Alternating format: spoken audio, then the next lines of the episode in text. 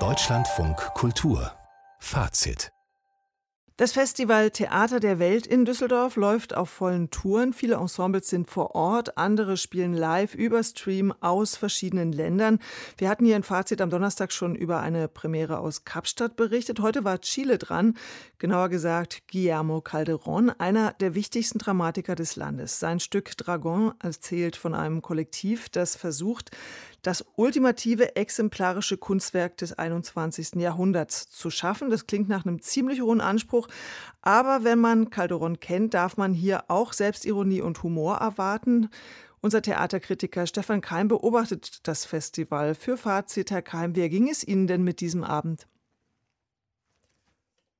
Viel Humor dabei. Dragon ist auch der Name dieses Kollektivs, das da versucht, so die ultimative Aktion zu starten. Die wollen sich selbst in einem roten Auto in einer Galerie in die Luft sprengen und dann diskutieren sie darüber, kommen sie dabei auf jeden Fall auch selbst zu Tode oder schmeißen sie dann einfach irgendwelche anderen Körperteile raus und dann müssen diese Körperteile weißhäutig oder von einem schwarzen Menschen sein. Darüber reden sie sich richtig die Köpfe heiß.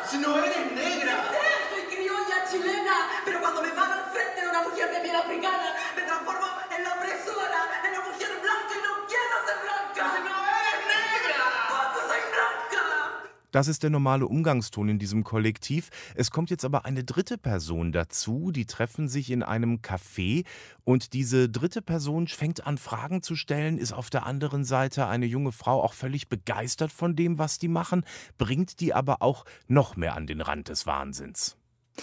Jetzt habe ich Ihnen gerade die erste Antwort abgeschnitten, weil ich Ihren Regler zu spät aufgemacht habe, Herr Keim. Ich hatte oh. das Glück, ja, aber ich glaube, es erschließt sich schon trotzdem. Ich hatte das Glück, das Stück in Santiago de Chile zu sehen und war da extrem beeindruckt von dem grandiosen Bühnenbild, einem Diner, in dem das ja spielt, mit so roten Kunstlederstühlen. Wir haben ja gerade auch gehört, dass das sehr äh, heftig zur Sache geht. Die Diskussion dieser drei, ich sage es jetzt mal, weil das, glaube ich, abgeschnitten war, dieser drei Personen auf der Bühne, äh, da ist eine große Sehnsucht Nach einer Erleuchtung, danach dem Unbekannten zu begegnen. Das ist ja ziemlich universell vom Thema und passt gut in solche Festivals, aber hat das als Stream funktioniert?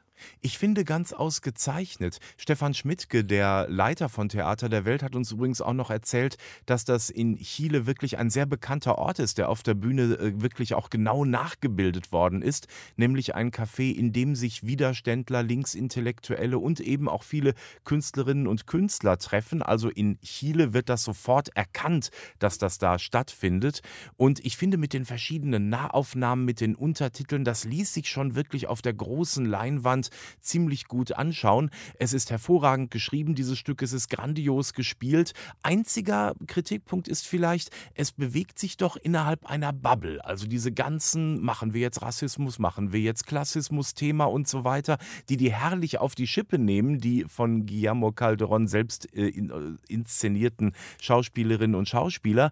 Da braucht man natürlich auch viel Kenne darüber, was jetzt gerade überhaupt so diskutiert wird. Viel Aufmerksamkeit gab es für eine Uraufführung vom Wochenende, die eigentlich ja bei der Ruhrtrinale eingeplant war und nun von Theater der Welt übernommen wurde. Archipel, ein Spektakel der Vermischungen, das gab es live. Ließ sich das denn so einfach rüberschieben in dieses andere Festival? Passte das da rein? Ach, das passte ganz gut. Es war natürlich einfacher für die zu kommen, weil das eine Kölner Produktion ist. Von Köln nach Düsseldorf ist es ja nicht ganz so weit wie die über 12.000 Kilometer von Chile aus. Äh, das ist eine Koproduktion. Stefanie Tiersch mit Mouvoir, das ist ja eine bekannte Choreografin. Brigitta Mundendorf, die Komponistin. Und das ist jetzt eben das, was es auch für Theater der Welt gut tauglich macht. Ein japanischer Architekt Su Fujimoto. Der hat so eine ähm, Konstruktion auf die Bühne gestellt, auf mehreren Ebenen. Und es geht bei den Vermischungen um die Vermischung von Mensch und Natur. Das Tanzensemble hat Kostüme an, an denen so verschiedene Wülste und Auswucherungen sind. Die wirken ziemlich tierisch. Es wird ein Chor, der wird auch hier zugespielt, weil das wäre dann doch zu viel. Es sind ohnehin schon über 20 Leute auf der Bühne. Dieser Chor, das sind Leute, denen wachsen Äste und Zweige aus dem Kopf. Also es geht wirklich um so einen Stamm, der, dessen Leben wir auf der Bühne auch verhältnismäßig undramatisch nachvollziehen können, der sich mit der Natur vermischt. Und die Musik, die ist wirklich hochinteressant. Sie geht von ganz leisen, wispernden Tönen bis hin zu ekstatischen Momenten.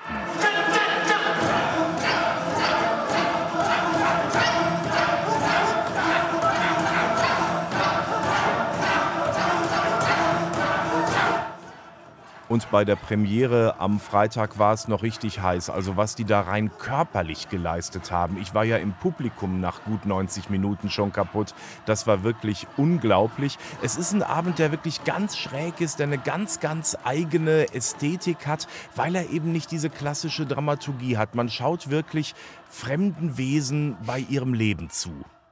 Ja, die Produktion, die wird es dann auch beim Tanz im August in Berlin zu sehen geben. Herr Keim, wir sprechen ja viel darüber, dass auch das Theater und die Festivals sich neu orientieren müssen, zum Beispiel klimaneutral arbeiten sollen.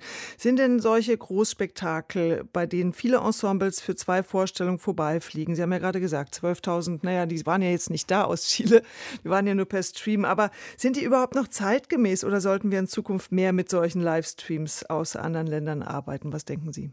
Da bin ich ehrlich gesagt total hin und her gerissen. Natürlich kosten die Streams ja auch was. Die sind ja auch nicht energieneutral einfach zu haben. Andererseits sind die Begegnungen vor Ort natürlich Sachen, nach denen man süchtig sein könnte. Ich habe mir aber auch gedacht, naja, es ist wirklich ein unfassbarer Aufwand. Und wenn die jetzt nicht eine Tour machen über verschiedene Festivals, dann schreien wir Kritiker gleich wieder, oh, Festivaltourismus ist ja gar nicht originell, ihr habt die ja gar nicht exklusiv. Ich glaube, da sollten wir wirklich etwas umdenken und entweder Touren machen. Ich konnte mit den beiden Streams aus Kapstadt und Chile, die ich jetzt gesehen habe, eigentlich ganz gut leben. Ich hatte nur den Eindruck, fürs Publikum ist es doch nicht so interessant, denn das kleine Haus des Düsseldorfer Schauspiels war heute Abend doch leer. Aber es sind Fragen, die man sich stellen muss. Wie kriegen wir Internationalität hin, ohne einfach in der Kultur zu sagen, was wir an der Wirtschaft immer kritisieren, egal, Hauptsache zurück äh, auf den Zustand vor Corona, wurscht, was mit dem Klima ist. Das dürfen wir ja auch nicht machen. Ich bin zerrissen. Soweit der zerrissene Stefan Keim. Ganz herzlichen Dank. Wir zogen eine Zwischenbilanz vom Festival Theater der Welt. Das findet derzeit in Düsseldorf statt und falls Sie in der Nähe sein sollten, bis zum 4. Juli können Sie noch vorbeischauen.